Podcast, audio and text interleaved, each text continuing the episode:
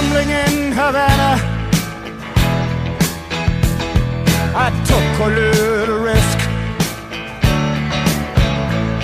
Send lawyers, guns, and money. Dad, get me out of this. Welcome, everyone, to episode 57 of the Matt Jones podcast. It is uh, taping this on a Tuesday. To have, it's a big show. We only got to do one last week, but this week we've got uh, a couple planned. Marcus Spears of the SEC Network is going to join me here in just a few minutes to talk about the SEC, particularly Kentucky, and he's in the news because he, as a former LSU player, just called on LSU to replace Les Miles, which of course is a big story, and a lot more. But you know, we're going to focus on Kentucky too because we had a pitiful performance this weekend. But joining me here at the beginning, we haven't had him on in a couple weeks, so it's worth seeing what's going on with our good friend Tony Vanetti. Tony, how are you? Doing fantastic, Matthew. How are you? I'm wonderful. And Tony, I want you to know that this episode is sponsored by Blue Apron. You like Blue Apron, don't you? Love it. Yes, because Blue Apron's mission is to make home cooking accessible to everyone. Tony, do you cook? Right. Do you cook? Of course I do. Yes, I, I taught my wife to cook. Matter of fact. Did So, you really? yes, I cook. Oh yeah, she could not. She Well, really. you know why you you know why you taught her it was because eh, women have so many hats to wear, and so you need to like help them where you can. If I'm correct, and Blue Apron can Well, do that. how. Yeah, they hook, that's how you hook a man. That's right. Blue That's not sexist. Blue Apron has established partnerships with over 150 local farms across across the country. That way, we have seafood that is sustained and sourced by the Monterey Bay Aquarium Seafood Watch. We have beef, chicken, pork. Blue Apron is delivered to 99% of the U.S., and it is absolutely amazing. It, what they do is they send you meals, and you can buy them for less than $10 a meal. They deliver you right to your home, and it is great stuff. If you live by yourself, or it's like you and a person, this is what I suggest. They meals can fe- feed two, and it's great. And this week only, if you go to blueapron.com slash KSR, blueapron.com slash KSR, three free meals. Tony, that's crazy. Usually it was only two. Now they're giving you three. This is like perfect for you. This I is use it. perfect for Matt Jones. That's be well. That's why I use it because it's like good meals. Like you wouldn't know how to do them, but they show you how to cook them. Go to blueapron.com slash KSR. This is the Matt Jones approved. I use it and I think it's awesome. You should too. Good cook for yourself and your family at blueapron.com slash KSR. Three free meals. Tony, it was not a good day for Kentucky football on Saturday. Did you watch the Yeah. game? I did. I was I was on a road trip to Tallahassee. I went down to see my 94 year old grandmother. Well, that's sweet. Uh, so so I was in the minivan with my family and my mother. Just to let you know, when you travel with your wife and your mother in the vehicle, those two people are basically the same person on those road trips. Okay? Do they fight? Like, does your wife and your mother get along? No. No, no, no. The, I'm the common enemy when it comes to uh, Well, that's my good. mother and my. Because Right, like Ryan you Lemond and his mom, Ryan Lemond's mom and wife fight each other. Oh, do they? Yes. At Ryan Lemond's 50th birthday party, they got in a screaming match with each other. It was excellent for everybody involved. No, it's the exact op- opposite. I'm just an idiot that's supposed to drive the car on these road trips. But you know, again, you can't do anything right. Just pulling into the gas station, you can't pull into the parking spot right. It's just like, why are you at this spot? The door is over there. We could have just parked over there. Why are you pulling in this spot? It's just one of those. Why things. do So, you allow? why does your 94 year old grandmother live in Tallahassee? Can't you get her out of Tallahassee? I'm told that unless you go to FSU, Tallahassee is awful. There's no, there's no question about it. You would think the capital of a state that has 20 million people would be better than that, right? Yeah. I mean, it's FSU, and the, it, it of course is is it's got the government there, the state government there, but there's nothing to it. I mean, it is. I bet you Frankfurt would rival Tallahassee, and they have obviously 15, 16 more. I mean, million people more than than Kentucky does. It's really. I, I agree with you. It's there's not a lot there. So you went visitor. That was very sweet. Did you watch the game at all, or did you just follow? I did. No, no, no. I did. I watched it. I watched it, and uh, again, I, I thought obviously the turning point, and I think you all have covered this very well. was the the touchdown before the half. I sat there and I knew it in my head. I said that was huge. I agree. So when we got up 35-10, were you thinking like, "Ooh, this is a new Kentucky"? Ooh, they're good. They're they're the new Kentucky project of football. Is that what you were thinking? No, no, no, no. I didn't think. I wasn't expecting the collapse, but I was not. You never. You just until the last second ticks off for UK football, you've got to just sort of just sit back and and, uh, and never and look, get too happy ever. No, and I will, and I will relate it to uh, to alcohol recovery. Um, when you go to alcohol or drug rehab, Yeah. uh, what they throw at you at almost from day one is the, the, on the chalkboard they put on the definition of insanity, right? Yes. And the definition of insanity is doing the same thing over again, expecting a different result. Correct. Uh, and when when you go into and look, I have an immense amount of respect for the University of Kentucky football fan because they they It's get a test up of every character. summer. Yes. I mean, I really I admire Kentucky football fans because every single year, man, you guys climb that ladder one more time, right? It's like it's just it's repackaged, it's reformed, it's resold, and the and the UK fan is in for another year. And you were in for an I mean, it was another half of like, okay, here we go. And then just oh my So it's almost like going to like buying a cheap hot dog and every time you get it you're like, "Well, this time it may be really good." right. Uh, like this Right. time maybe if It's I like- gr- if I grill it just a little bit different, a few more condiments, maybe rename it. The good thing about Kentucky is we we we really every year just give it a different slogan. You know, it's why Yes. not? Finish. Right. Believe. We believe. up Right. yours. Whatever it is. Like Please next year be up yours. Okay. Kentucky football 2017 up yours. no, I mean, listen, when it was 35 10, Tony, I, I'm in the Yeah. press box and I'm sitting next. First of all, I, I want to be nice here because, you know, I'm not trying to be mean, right? Uh, You know me, I'm sweet. Oh. and it's me. You're gonna be. All right, let, us start with this. First of all, in the first quarter, I'm in the press box. It's me, Nick Roush, Kinsey Bernhard, who works for us, uh, Freddie Maggard, and Drew Franklin. And we're sitting there, we're watching. Great. game. And there is, he's a very sweet man, and I'm not going to say who it is. I'm not even sure his name. But Tony, there's a man who's probably, he looks like he's about 80. And he comes to the games and he, he has a photographer's pass. And they say he's a photographer, but I've never seen him take a picture ever. He stands in the press box and he, here's the thing he just stands and he doesn't sit down and for the last year and a half he's always stood right behind me the whole time and we have the same conversation. He'll always look at me and go are you in the media? And i'm always like yes sir. What's your name? And i'll say my name. And we have that conversation tony every week all right? So he's standing there next to me and every time kentucky would score he'd go well here we go. And then he'd just look at me. And it was just it was not it was sweet but like he just he would just sort of say well what do you think about that? And i just didn't know what else to say to him because he wouldn't sit down and he definitely wasn't going to take a picture at any point. So i said you know what? I'm going to go and i'm going to go watch the second quarter in the joe craft suite. Now have i told you about Ooh, the joe nice. craft suite before Uh, no, I've never been there. the Joe Craft suite is amazing. Like the suites at Commonwealth Stadium, Tony, are pretty immaculate. And the Joe Craft suite is the creme de la creme of suites. Oh, I'm sure. Okay. So I went in, I, I, I usually go and spend a quarter there every game. So, Tony, I get there and I walk in, and you know how when the record player goes, Right? Yes. yes. there was a little bit of that because Governor Bevin was in there.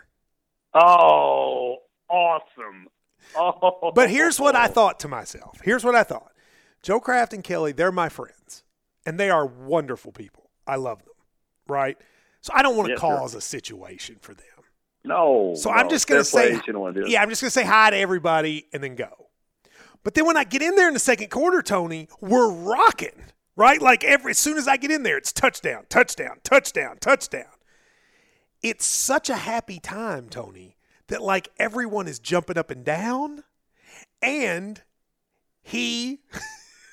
At one point, we score, and I turn around. You know, everybody's like awkward high fiving each other. Yes. I end yes. up high fiving the governor. Just high five. Stop it. High five. No, no, no. Because everybody's high fiving. No. Like everyone's happy. It's a happy time. I don't believe this story. You high five Matt in the in the touchdown. I had fived Euphoria. everyone. It was just the euphoria of high fives. Like everyone's Yeah. happy.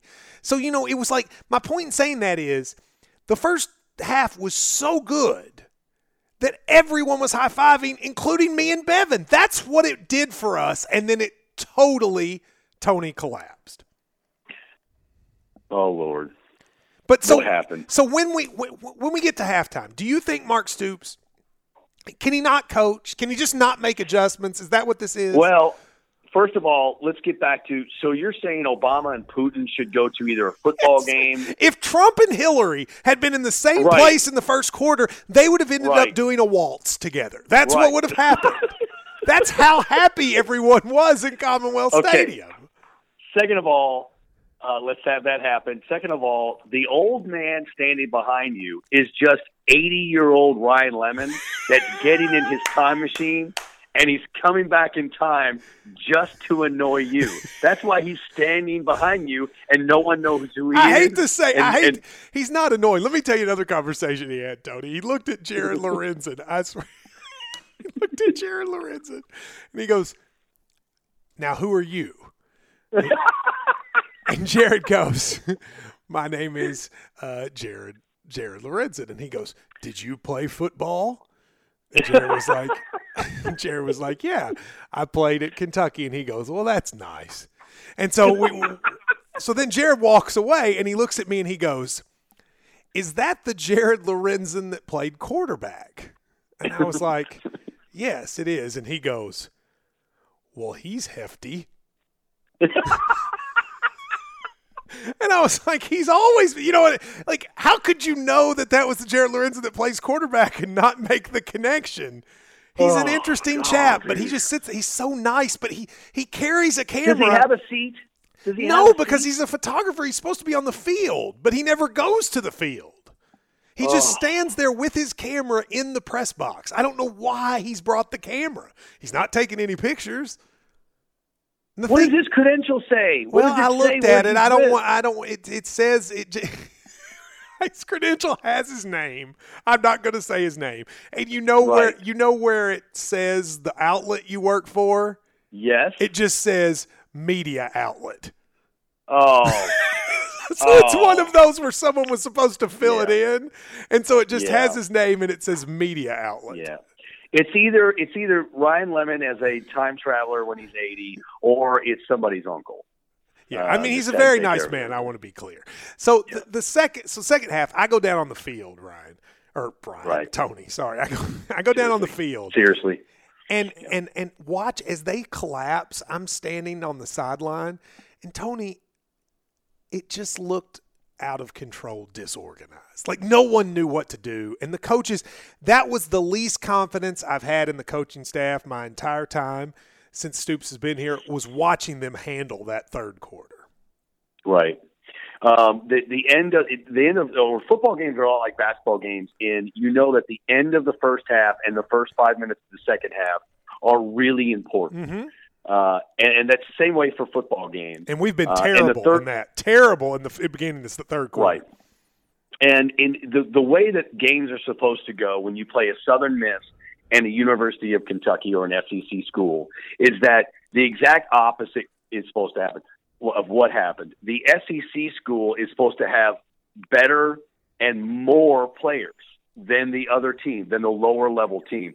So in the third and fourth quarter, the other team's uh, Exactly. top 22 Yeah. are on are on 50 snaps, 60 snaps, and and your guys are on 20 snaps. So they they're fresh, they're outrunning your guys, they're hitting harder, they're tackling, and and you just take over the game because the the top t- the first 22 on almost any football team are are pretty except for the Florida States and Alabamas are pretty comparable, and you just you have more players. So that's what's supposed to happen. So it's concerning to me moving forward. Like you can just say, okay, first game they made some mistakes, they got overconfidence, they you know they they they let it get out of. But what concerns me is that Southern Miss got stronger and Kentucky got weaker. And you know who I feel sorry that is- for? that's a concern. I feel sorry for Who? Matt Elam because most Kentucky fans know only two players' names Right. Boom and Yes. Matt Elam. And so, like anything bad that happens on defense, the people in the crowd Yeah. just yell about Matt Elam. And I want to be Right. like, like he's one guy. And eh, people just, I feel bad for that kid. It's the combination of how big he is. He's from Kentucky. He's number 69. Like, like everything Right. about it makes it to where people just give him a hard time. And I just, the, the, the stadium was so sad. So, Tony, after the third quarter, when they take the lead, I just say, you know what? I'm leaving. Right? Like I'm going. I'm, I'm just going to the radio station. I'll watch the end of Right. it there. So now you'll like this. I go back up to the press box to get my stuff. All right. It's now star of the fourth quarter. When I go up there, the man is still standing there in the same place. I give him a lot of credit. He's got strong legs because he stands the entire time. Right. I get At my 80. at 80. I get my bags. I'm on the fifth floor. Get in the elevator. Go down one floor. It opens, and Tony, I'm not making this up. Who walks in? The governor and two security guards.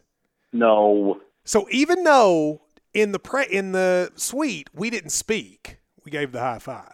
Now we're Right. in an elevator, just us. Oh okay. Oh my God. and he doesn't say anything. And so I'm No. and so I'm sitting there thinking, I can't just let silence go by, right? Right. So I said, "How are you, Governor?"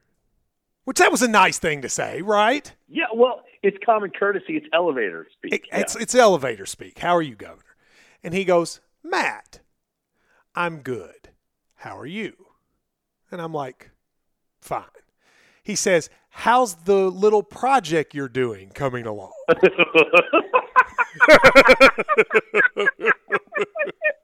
Which you know is like sort of code for screw you, right? Isn't it? you know, it's the it's it's so sweet. It's either he could have said either two things. How's that little radio show that you do, or how's that little project you're doing? How's I the little love, project? I love it. And I, I couldn't help but smile at just the sort of like smarminess of it all. right, of course. So Yes, what I said was though. I go, Yeah. actually, Governor, it's going great. Thank you very much for asking. And now I have to tell you, I could have guessed for a month, and his response after that, I couldn't have guessed. You know what he said when I said that? no, I can't imagine. He goes, You know, I always like when people do projects. what does that mean? Like, that doesn't mean anything. I always like when people do projects. Like, what kind? Like, does he mean like uh. projects around the house? Does he mean like Project Runway? Like, what does he mean? And so, like, I go, well, thanks. And then the elevator opens and he he leaves. So I was left Oh. with, I always like when people do projects.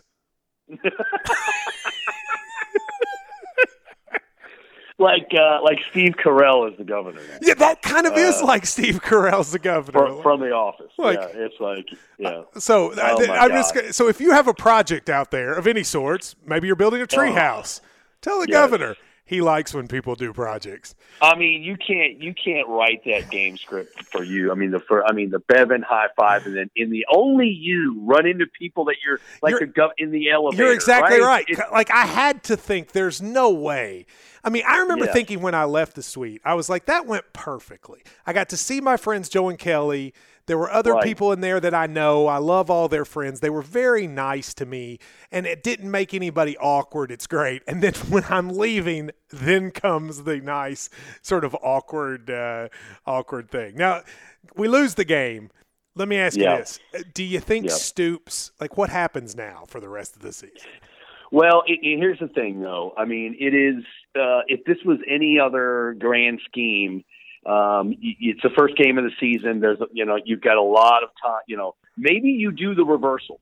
Maybe instead of going five and zero and then or six and zero and then or five and zero and then losing five of the last six or whatever, maybe you flip it. Maybe you get better as the season goes along. The problem is UK fan was enthusiastic and they were going to give you a chance or two, right? Yes. right? They were going to give you a chance to say, "All right, I'm in. Let's get this first game." But when you have a, a collapse like that, and especially after getting you excited for two halves, See, that's so the people are- thing, Tony. and they're that- and they're tweeting, they're tweeting, they're calling their buddies. Yes. I told you the season was turned around. I told you this was the. I told you Barker was the guy. I told you this was going to happen.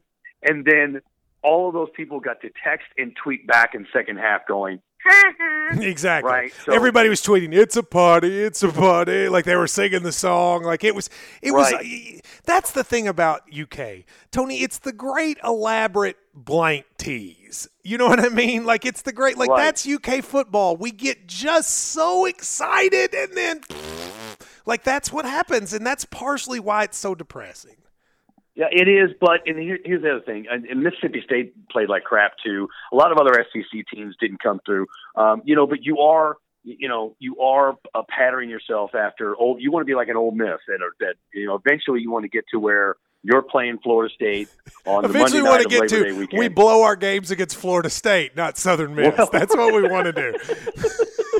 well, look, and here's the thing: I, I, I personally, I treat, uh, I, I treat Kentucky football differently than basketball. If this was basketball, I would be in on you right now. I'd be mocking. I'd be making fun. Uh, but I, I've always uh, been a, you know, I've always watched Kentucky football because you know a lot of Jefferson County kids, a lot of Louisville kids play for for UK, and and and plus it's such an uphill battle for you guys. Yeah. It's just a, you've always been behind. It's hard to uh, it's hard to behind the eight ball. taunt it's hard to taunt UK football fans. Right. We've been through No, so much as it is. And, It and is there any chance they go to a bowl?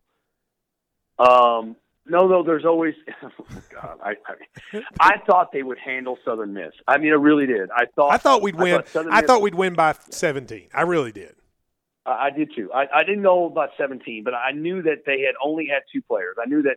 I not. I thought they lost a lot from last year, and I thought they had the quarterback in the run. But more importantly, I thought that you all, when you're healthy and have JoJo Kemp and and Boom, that you can control a game by by just just running running right at them, and that you should be able to a Kentucky offensive line and Boom Williams be able to give to go right at them, give them the playbook.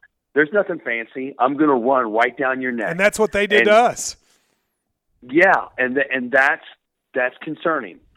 Um, think that's and that and that's not going to change. The offense. Here's the other thing. This isn't on the offense, man. I mean, No, the offense not. Scored. it- it's how many? how many points did they score? Thirty-five. They scored 35, and you know in the second half, You should win any football game. yeah, You should, if you score 26 points, you should win any football game in every given week. These guys put nine more up. They put 35 points on the board, and you all still didn't win. This isn't on the offense. This isn't on Barker. This is. I don't care. They didn't score much in the second half. Well, then they only got put 14 plays, up. and they only got 14 plays in the second half, so they didn't really have a lot of chance. Uh, let, let me ask you something about Louisville. Lamar, so I went to Shenanigans on Thursday night to eat dinner, Right. and I forgot that Louisville was playing. And so I walk in, and there's like Louisville people everywhere, and they're like, "Matt Jones, Matt Jones," you know. And I, but I'd already sat down, right? And so, and Lamar Jackson scored like four times before I even got my Diet Coke.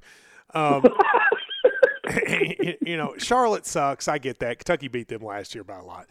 But uh, how excited, like, do Louisville fans think like this is the year we go 12 and 0, or are they saying we play Florida State in two weeks, calm down? Well, I think they were, uh, you know, they they know who Charlotte was, right? And uh, so they they expectations are where they are. They're very high, but to tell you the truth, that Louisville's like sort of the flavor. You know, all these talking heads nationally have to come up with several names that are going to be teams to watch out, right? Yeah. So Louisville's name is popping up a lot, and plus seventy points just looks impressive if you're playing. What about Bobby average- calling that stupid timeout at the end of the first half? I mean, is he just the biggest jackass on earth?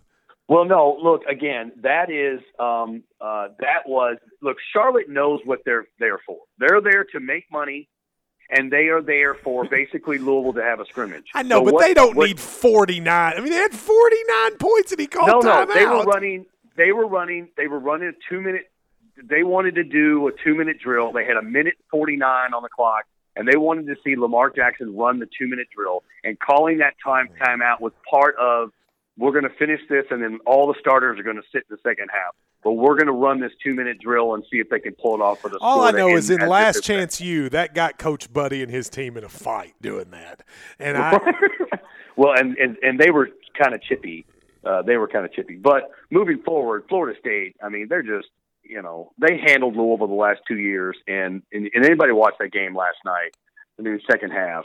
I mean, they're but they just do have a loaded. freshman quarterback. I mean, that's the thing is you think to yourself, well, maybe if we can get him rattled, you know what I mean? Because he is a freshman, Yeah. and, that, and that's a di- so Yeah. that that would be the one part of it I might say. Well, you never know, right? Well, uh, but Ole Miss had him rattled for a little bit, and he stayed calm in the second half. Came back and just, you know, I mean, just took care of business. But, Well, uh, but you know, they'll, they, you know, let's get to Syracuse and, and let's roll it out. But they think the Louisville should be good. The thing that Louisville has in their corner is that they're deep at running back, tight end, wide receivers. They have a second string quarterback that's won big games. So they they've got they they're deep, so they can go through a season and and you have some attrition. Uh, before I let you go, let's talk U of L for a second. Uh, so I guess they were going to fire Ramsey and pay him like two million dollars at the foundation meeting, and then Larry Benz, who's on the foundation board, was like, "Hang on, do we really want to pay the guy two million dollars?" And they canceled the meeting. Well, it was it was Pinto, which I find really weird that the provost or whatever the heck they're calling him, the interim president or whatever the guy's name is, is Pinto. You know, it's one letter off Pitino. I mean, it's Petrino, weird. yeah, Uh, so, uh, so Pinto is in charge, and Pinto's like, "Hey, hey, hey! This is exactly why people are upset with us. Trying to squeeze in a meeting on a three-day weekend at the end of a three-day weekend, and you know, lack of transparency has been the problem around here, and you all are still doing this." I mean, he makes a very good point. Yes, yes. This is op- This is the mo. Yeah. This is the method of operation for the last couple of years and why people are upset with them because they squeeze meetings at the end of three day weekends when they, they think no one's watching. yeah. You know, I mean, and then the I think the other that's that's one of the stories, but the really big story is the two biggest donors to U of L ever have said you all aren't getting another dime until you have a forensic I love that term. Forensic audit. Yes. Like that does that sounds like that's going to be painful. Forensic audit of the foundation. It is. It does. You're tell, like it does tell you how bad the situation is when they say to you, "Look, we will give you no more money until you all get your act together." And they are maybe the biggest donor that the school has. Eh, But you know what? What's funny is that's what it took. Like the public pressure and the governmental pressure, that wasn't enough. What was enough is the fact that someone said, "We're going to stop donating money to you." Well, that's and that's the story on every campus in America. So the, when they and, the, and they talk about that, they say the five and dimers. So the, the five and dimers are the business of the smaller business owners, or Sally and and uh, and Jimmy Johnson that give 10, 15, 20 grand a year. Those people can back out all day. It's the top five. It's the it's the top five guys when they the, the whole place swings with their vote. And when and it's shocking, the top two say not another dime until we and basically forensic means we're going to crawl up your colon. Yes, that's exactly right. By the way, some breaking news here: the UK basketball schedule has come out, and uh, in case you were wondering, Kentucky will play every team in the SEC once, except they play two, five teams twice. The five teams they will play twice this year are Tennessee, Vandy, Florida, Texas A&M, and Georgia. So those are the five teams Kentucky will play uh, twice. So their home schedule this year in the SEC will be Tennessee, Georgia, Florida, Vandy, Texas A&M, and they will also play LSU, South Carolina, Arkansas, and Auburn, which means no trip to Arkansas, a place that they generally lose at. Tony, so good news in there. Well, I'd love. Plus, I want to see them play. Uh, they, they've got to set it up so Bruce Pearl is in the house every year. Like right, like Auburn needs to be. That needs to be a setup. Bruce Pearl needs to be a part of your all's world. Yes, well, it always is fun when he's there. Speaking of a part of our world, Tony, great to have you. Thank you very You much, it, and we will talk soon. All right. All right, buddy. There see you, man. Thanks. And before we get to Marcus Spears, There we go. Before we get to Marcus Spears, let's uh, talk about Vistaprint real quick. 500 business cards for $9.99. 500 business cards, $9.99 from Vistaprint. I want you to use the promo code MATT for the podcast. You can design them yourself customizable fronts, backs, everything.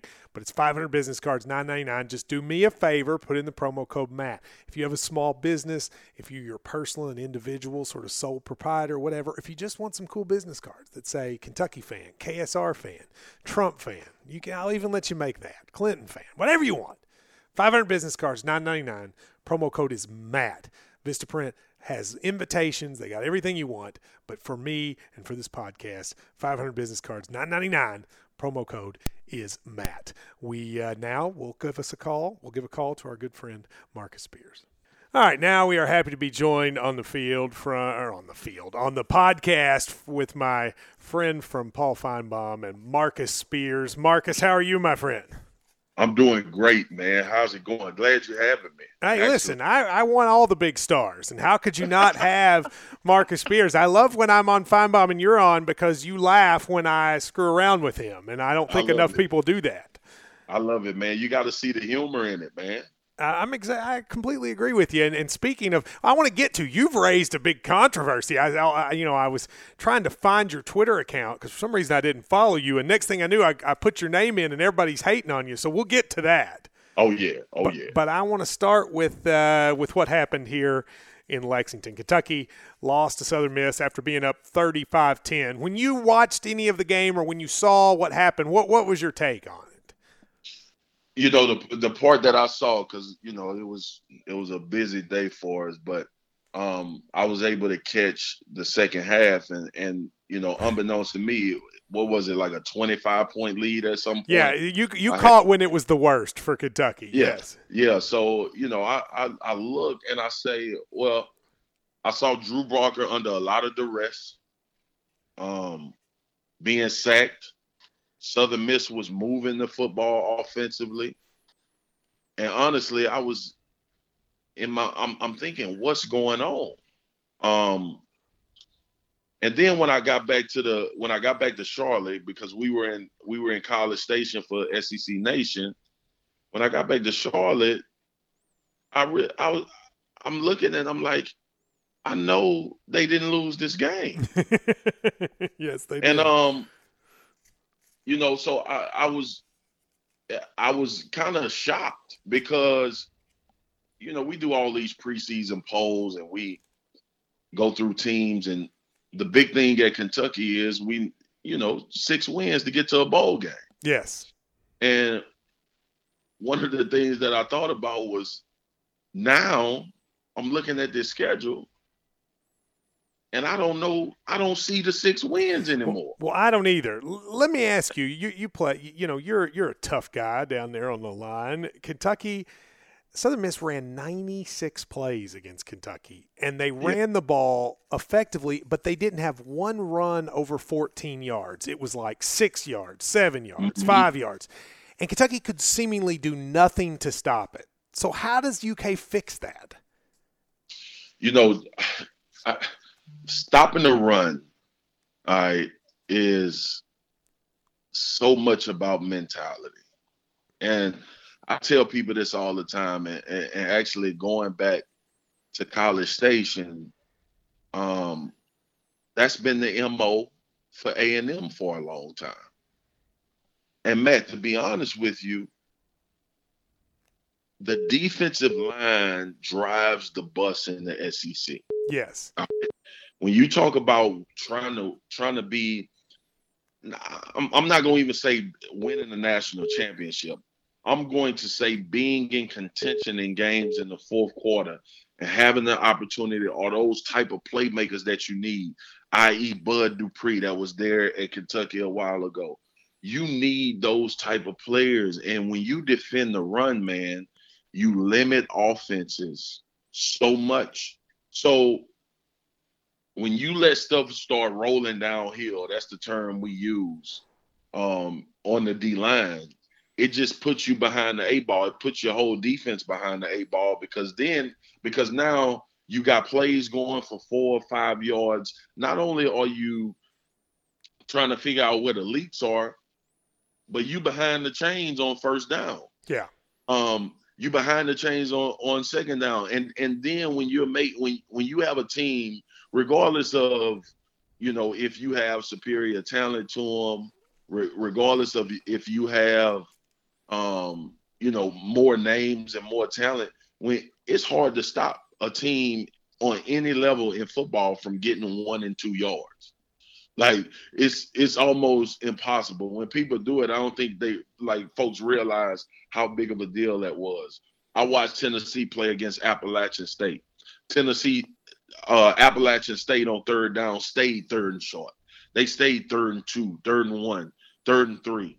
You know, and that that's a great equalizer in the game because not only do you hold the ball and stop the other the other offense, because I heard Drew Barker was ripping it the first half um, not only do you limit them from being on the field, but you demoralize the defense. And that happened, Marcus. I mean, like, they, they, I mean, Southern Miss, it was Kentucky just couldn't do anything. So I'm on my radio show today, and people are saying, "Well, what do you do?" And I had people say, "All right, well, why didn't Mark Stoops go seven in the box or eight in the box and just say, look, we got good corners, beat us one on one." Why not do that? Is that something that can work? Let's just assume Kentucky has a bad defensive line because they do. Right. So right. what can they do? Can they just stack the box? How do they stop the run? Because if Southern Miss is run on them, what's Georgia going to do? And what's Tennessee going to do? Like, what do they do? Absolutely, Matt. You got to commit more to the box. Um, and you know one one of the strengths, man, it's crazy because one of the strengths that that of this team is your cornerback. Yes when you look at when you look at football eh, from from a conceptual standpoint, when you look at football, and I played for some great coaches, Nick Saban, Bill Parcells, Wade Phillips, all defensive guys. Um, the advantage that they always talked about that they had was that they had corners that could play man to man because then you can be multiple with the other nine. You can bring safeties down to help with the run game. You can run line twists and run stunts and blitz linebackers because you're not worrying about your guys getting beat in one-on-one coverage. Now cornerbacks have a tough job, but there there are special ones, and I think Westry and Baity has an opportunity to be very good. They yeah. they are going to be Sunday players at some point. So if you aren't stopping the run, if you're not committing enough guys to the box in order to do so, you kind of eliminate the strength of your defense, which is your two corners. Yeah. Because because now they have to come up and make tackles instead of instead of covering guys in order to give you enough time to either get to the quarterback or commit more guys to the run game.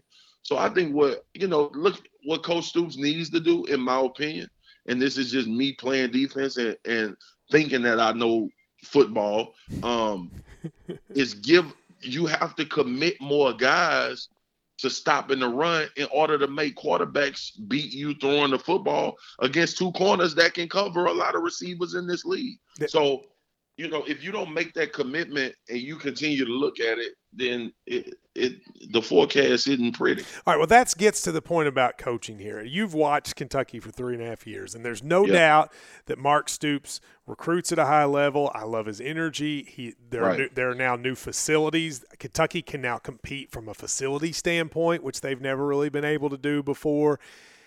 There's more talent on the roster at some positions like corner, receiver, running back, et cetera, than Kentucky's ever had. Yep. But you get things like happened at Southern Miss. So let me just ask you, do you think Mark Stoops can coach? I think Mark Stoops can coach. I, I do I do believe that. And and to be honest with you, even though I just said it's time for a change at LSU, I don't think you have incompetent coaches in the SEC. But what I do think is you have and I know people hate it, but I gotta go. I gotta use the example of the man in Tuscaloosa. I have to use it because to me, it's the greatest example of what you need to do as a coach in football in order to give your yourself, your your team, and yourself a, the best chance to win. This game is about evolution. All right, football is evolving every single day, every single year, every single play on on your sideline, you're trying to figure out a way to gain an advantage against the coach that's on the other end of the side, on the other side sideline. What Nick Saban identified at Alabama was, I've been a great defensive coach. I've had some of the best defenses in college football, but having some of the best defenses in college football is no longer going to equate to me winning championships. So you know what I'm gonna do? I'm gonna go hire me a guy that just in case I get into a shootout, I can get 50 points too. And what I think has happened with Coach Stoops is there has been this push offensively at Kentucky to score points, missing the the not addressing the defensive side, side of the football, excuse me, like you should. Which and is weird because he's a defensive coach, Marcus. I mean that, exactly. that that's what's And I think- surprising. And I think some, and, well, Matt Saban got caught up in that too, until he realized that he couldn't go toe to toe with these teams that were going to come out and run a track meet, right? So what you because look, the coaches believe in their philosophy. Les Miles, he believes in his offensive philosophy, which I think at the end of the day is going to cost him his job. You have to be, you have to have the willingness to evolve. But when you are a side of the, the ball specific and you've enjoyed success at doing so, sometimes it's hard to get out of that mindset that it doesn't work anymore or that you just need to add or create a few more wrinkles in order for it to be more effective. I don't think a coach should, should change his philosophy, do a total overhaul of what he knows how to do. But I do think the game, the evolution of the game lends itself to you identifying shifts and changes in the game and you kind of creating those shifts and changes in your philosophy, little nuances to help you be successful. And the one thing that's surprising for me more than anything with Coach Stoops is if you if you coach in the SEC, you know that this is a line of scrimmage conference. Yeah. Like you know that the trenches are the most important part of the football game in this league. And you have to recruit to that, but you also have to get guys in that are dynamic, guys that can rush the passer. You need big physical guys in the middle, athletic though, that can defend against the run and also get pushed in the middle of the pocket. And that's what I didn't see in the time that I watched the game against Southern yeah, Miss. didn't. They didn't have that. Let me ask you: Kentucky was up 35-10, uh, then didn't score again. Lost 44-35. Last night, Ole Miss was up big. All of a Yeah. sudden, they end up losing. How did? And it seemed like both games, while the Ole Miss Florida State game was played at a higher level, they had the same script. The Right. team, the team, Florida State and uh, Southern Miss got a late first half score and then just dominated the third quarter and won. Tell me as a player, how does that happen? How do you have a team that you're kicking their tail and then all of a sudden you can't do anything right and you can't stop them? Man, one thing about football, man, and, and I don't think people pay enough attention to it. Me and Greg McElroy and I were on SEC now talking about it last night. Turnovers, man. People don't realize how big turnovers are. And people also don't realize how big halftime adjustments are. And the great coaches, and Jimbo Fisher has made a living on it, being able to go in at halftime and come back out and have a different game plan or have adjusted to what the, what a team is doing and have a and just have such a good plan in order to take advantage of a team in the second half. But isn't that coaching, Marcus? I mean, that's my complaint with Mark Stoops is we're never better in the second half than we were the first ever. The, Most against, definitely. against Louisville Most last definitely. year, Kentucky's up twenty four seven at half, and they end up getting destroyed. Same thing Yeah. happens this year against Auburn last year. Kentucky has a ten point lead at half, ends up losing. I mean, isn't that something you worry about? As if you if if you're evaluating the coach? No question. It's it's it, it is totally alarming. And I think what has happened too, Matt, and I was having this conversation because after I, you know, said my spiel about LSU, um, I think what has happened, man, is that fans, um, and people around programs have gotten so caught up on recruiting, and and I'm gonna tie this together. And and coaches doing a great job getting players to come. And we get excited and we get hype about that and we say, "Oh man, we got 3, we got 5, we got 7 five stars this year. We got 6 four stars this year." And I don't know if coaches rest on that laurel that they just have better players. Yeah. Because because of the team that they're playing. Look, let's just be honest, man. When you look across the field and you at the University of Kentucky, and by no means have has Kentucky been a national title contender or a team that people. You but know, you still have at. better players than Southern Miss. Exactly my point. I, I I question, and I question this with Tennessee also. Do you have, are you training your players to play the best that they can play regardless of the competition or regardless of listen, listen to this the most important part. The name on the jersey that's across the sideline. Or are you coaching them to be the best that they can be every second every minute of the game? To me that's how teams lose leads especially when you're playing against a team that should be inferior to you yeah. right? So you go in at halftime, you got a 25 point lead. You know what most coaches say?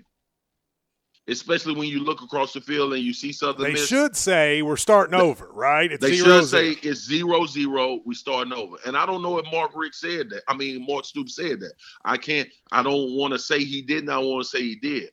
But most coaches' thought process is this: if Florida is across the line of scrimmage and it's 25-0 at halftime, guys, it's a zero-zero game. We got to keep our foot on the gas. We gotta, we gotta, even we gotta lock in even tighter. We gotta pay attention to the little things. But when you look across the sideline and this Southern missing you up 25 nothing, oh guys, we're doing a great job. Let's just keep doing what we do. Yeah, that is I, that makes sense. Let me ask you, you about, know, yeah, let me ask you about what you about what you, what happened with you. So you went to LSU, played for Saban. You did not play yeah. for Miles, did you? Didn't play for Les. Okay, so you played for Saban. And now you believe, and you're not alone in this. There's a lot of people who think, okay, it's time for Miles to go. You made that statement this weekend. I'm less concerned about why you think it, but more concerned about right. you. You're a LSU alum. Your coach is at Alabama, the one that you played for. What right. is the feedback? Like, do you ever worry like that's your home school? Are the fans going to turn on me, or do you just have to not think about that? Man, it's it. First of all, it's one of it's a difficult thing about this job, man, and you know it all too well. Um, and, and a lot of a lot of analysts, a lot of guys that you know are are alum of certain places. Um, it's hard for me to go in on LSU. Yeah. Like, you know, it, it it's not easy for me to say. And, and listen, I'm I have no personal problems with Les Miles. He may have personal problems with me now, yeah, but. I, I, I, have, I have, like, I, I think Les Miles is a great guy. I think Les Miles is a is a good coach, but you're not maximizing what you have. All right. And I always explain it to people like this. Man, I played nine years in the NFL, brother. I played eight years for one team, which is very rare for any player to do in the NFL. Correct. That's that's few and far in between. Jerry Jones called me in his office one day and said, Marcus, we feel like we have another guy that can do your job more effectively. We gonna let you go. And I told I stood up. We had a talk. I told Jerry, I said, thank you so much for the eight years, the opportunity. I was able to take care of my family. I was able to do some great things while I was in Dallas.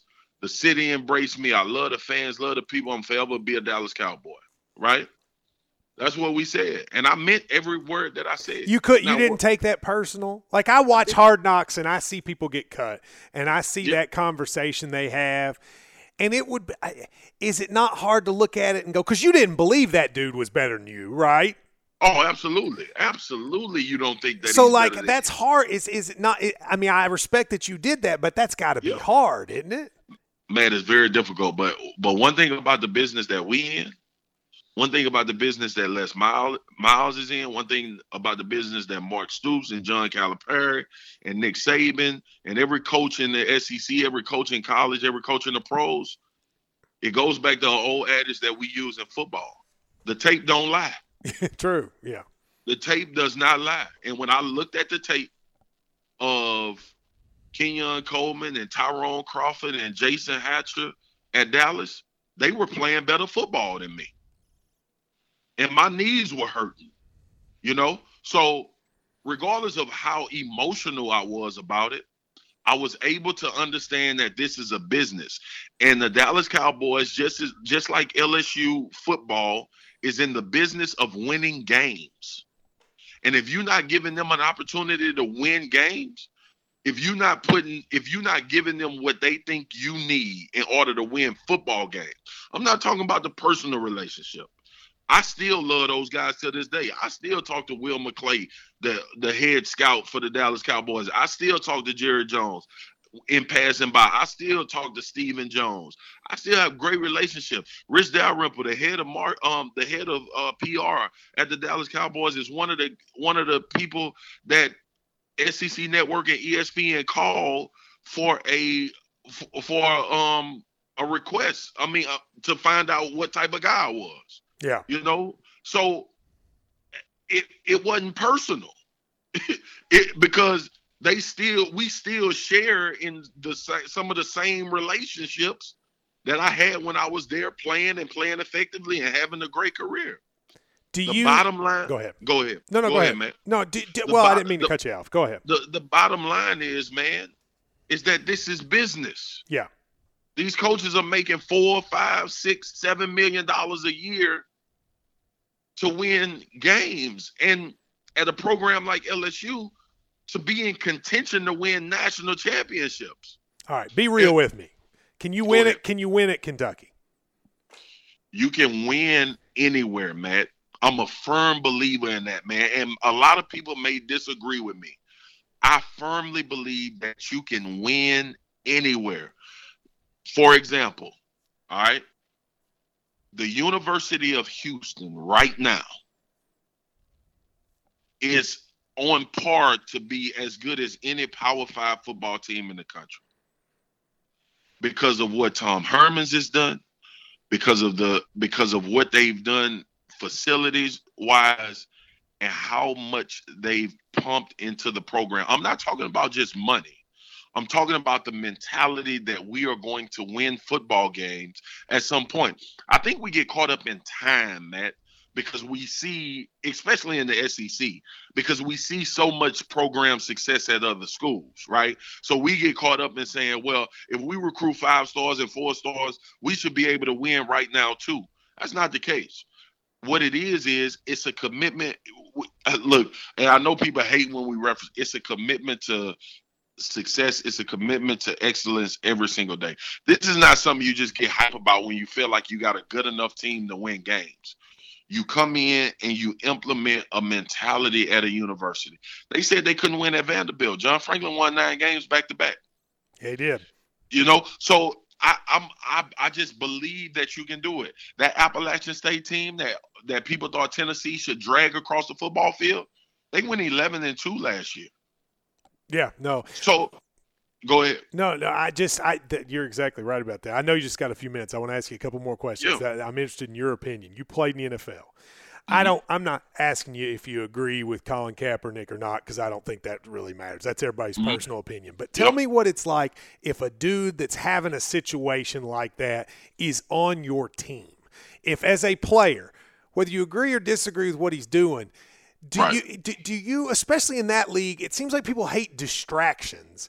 That's clearly going to be a huge distraction. Right. Is that something in the locker room that people are kind of silently going, "Gosh, why's he got to do this?" Like, what what what goes on there?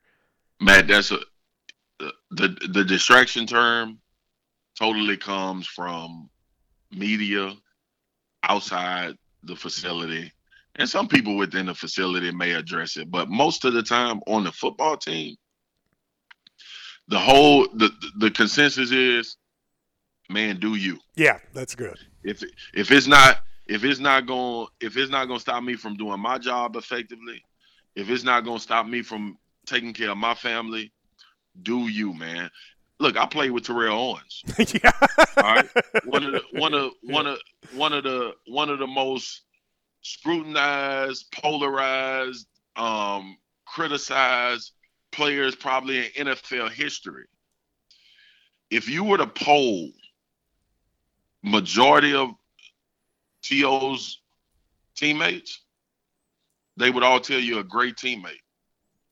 They would all tell you that he worked his tail off in practice, even being a perennial Pro Bowler and an All Pro. He worked as hard as anybody on the football field. Man, that's all we care about as football players, man. I mean, you know, some guys have opinions. Some guys are more outspoken. So, you know, I think about Josh Norman doing the TV show. That was a big deal.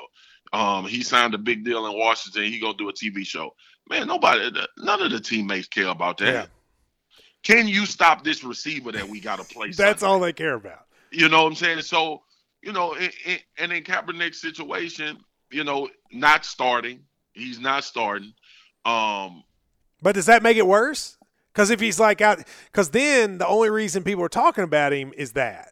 You know what I mean? Like it's like yeah. like like your colleague Tim Tebow, who seems like an awesome dude. I've mm-hmm. always felt like he quit getting shots in the NFL not because of him, but because people were like, you can't have your backup quarterback getting that much attention.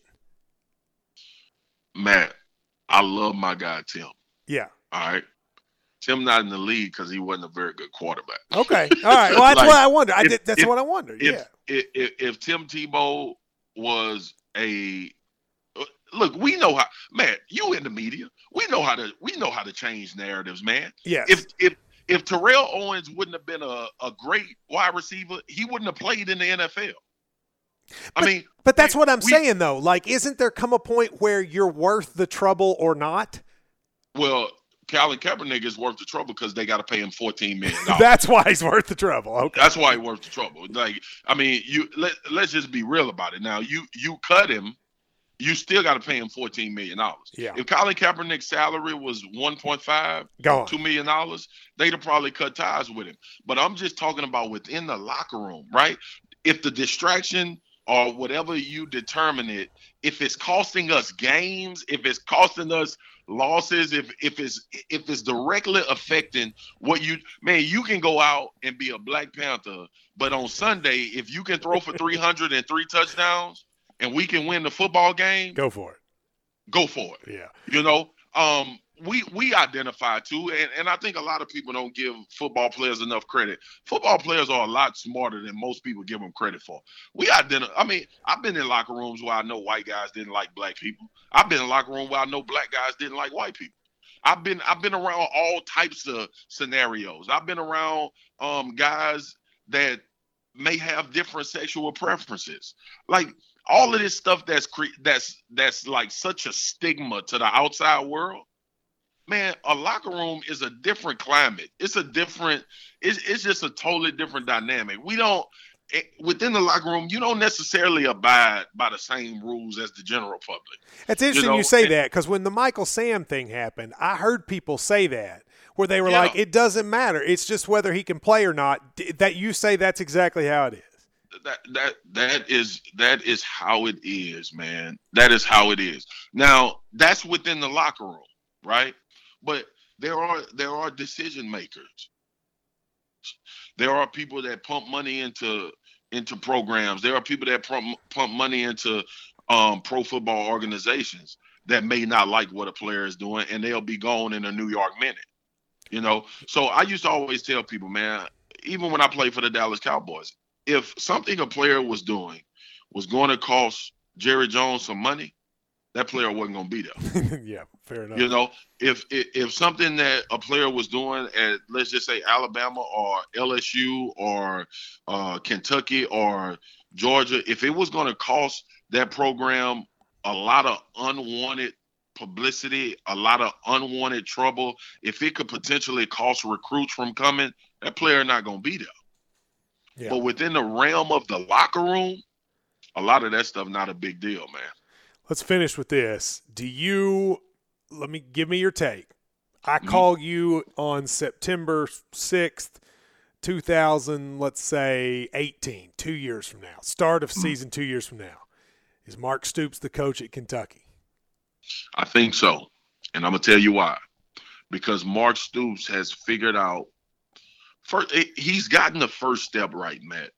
All right. And Mark Stoops is not at a program where winning has been the the mainstay. Yeah. Right. So coaches in that position tend to have a little bit more time. Um y'all you guys have built new facilities. All right. You mentioned it earlier. The recruiting has gotten a lot better. There are really talented football players on Kentucky's football team there comes a point in every coach career, especially when you're trying to either rebuild a program or change the identity of it, where you have to bring that to fruition. I don't think Mark Stoops is at that point yet. I think Butch Jones is at that point at Tennessee, but I don't think Mark Stoops is where to that point yet. If Butch Jones doesn't have a successful year this year, I don't I don't say he gets fired, but the seat gets hot because you've recruited great, you got guys that are seniors and juniors and with experience, and you should have a football team that that is in contention to go play in Atlanta. That's what you should have. That's why Mark Richt is not the coach at Georgia anymore. Yeah. Because you had those teams, you had that type of talent. When you run out of excuses about why you can't win or why you're not contending for championships, that's when we start the hot seat talk. That's why, to me, at in LSU situation. Matt, what can we point to? We can't point to talent. We could point to the quarterback position, but before he was the quarterback, we were dealing with the same issues. You can't point to resources. They have some of the best facilities. You can't point to the strength coach. Tommy Moffitt is one of the best that college football has ever seen. You can't point to the support system. They pump money into LSU every single day. So what's left? Yeah. Well, it's interesting. You went out on a limb there. I give you a lot of credit for that. That's not easy to uh, to it's do. not easy, man. Well, Especially do your po- you got your podcast and tell your boy Paul I haven't been on in like a month. I got all kinds of football opinions I'm ready to share with the world uh, if he ever if when he gives us a shout. I got you, man. I got you, man. You keep doing what you're doing, man. Marcus, love you. Thank you, man. Appreciate Love it. Love you, bro. Appreciate it. Yep. All right. Bye-bye. Send lawyers, guns, and money. Ow!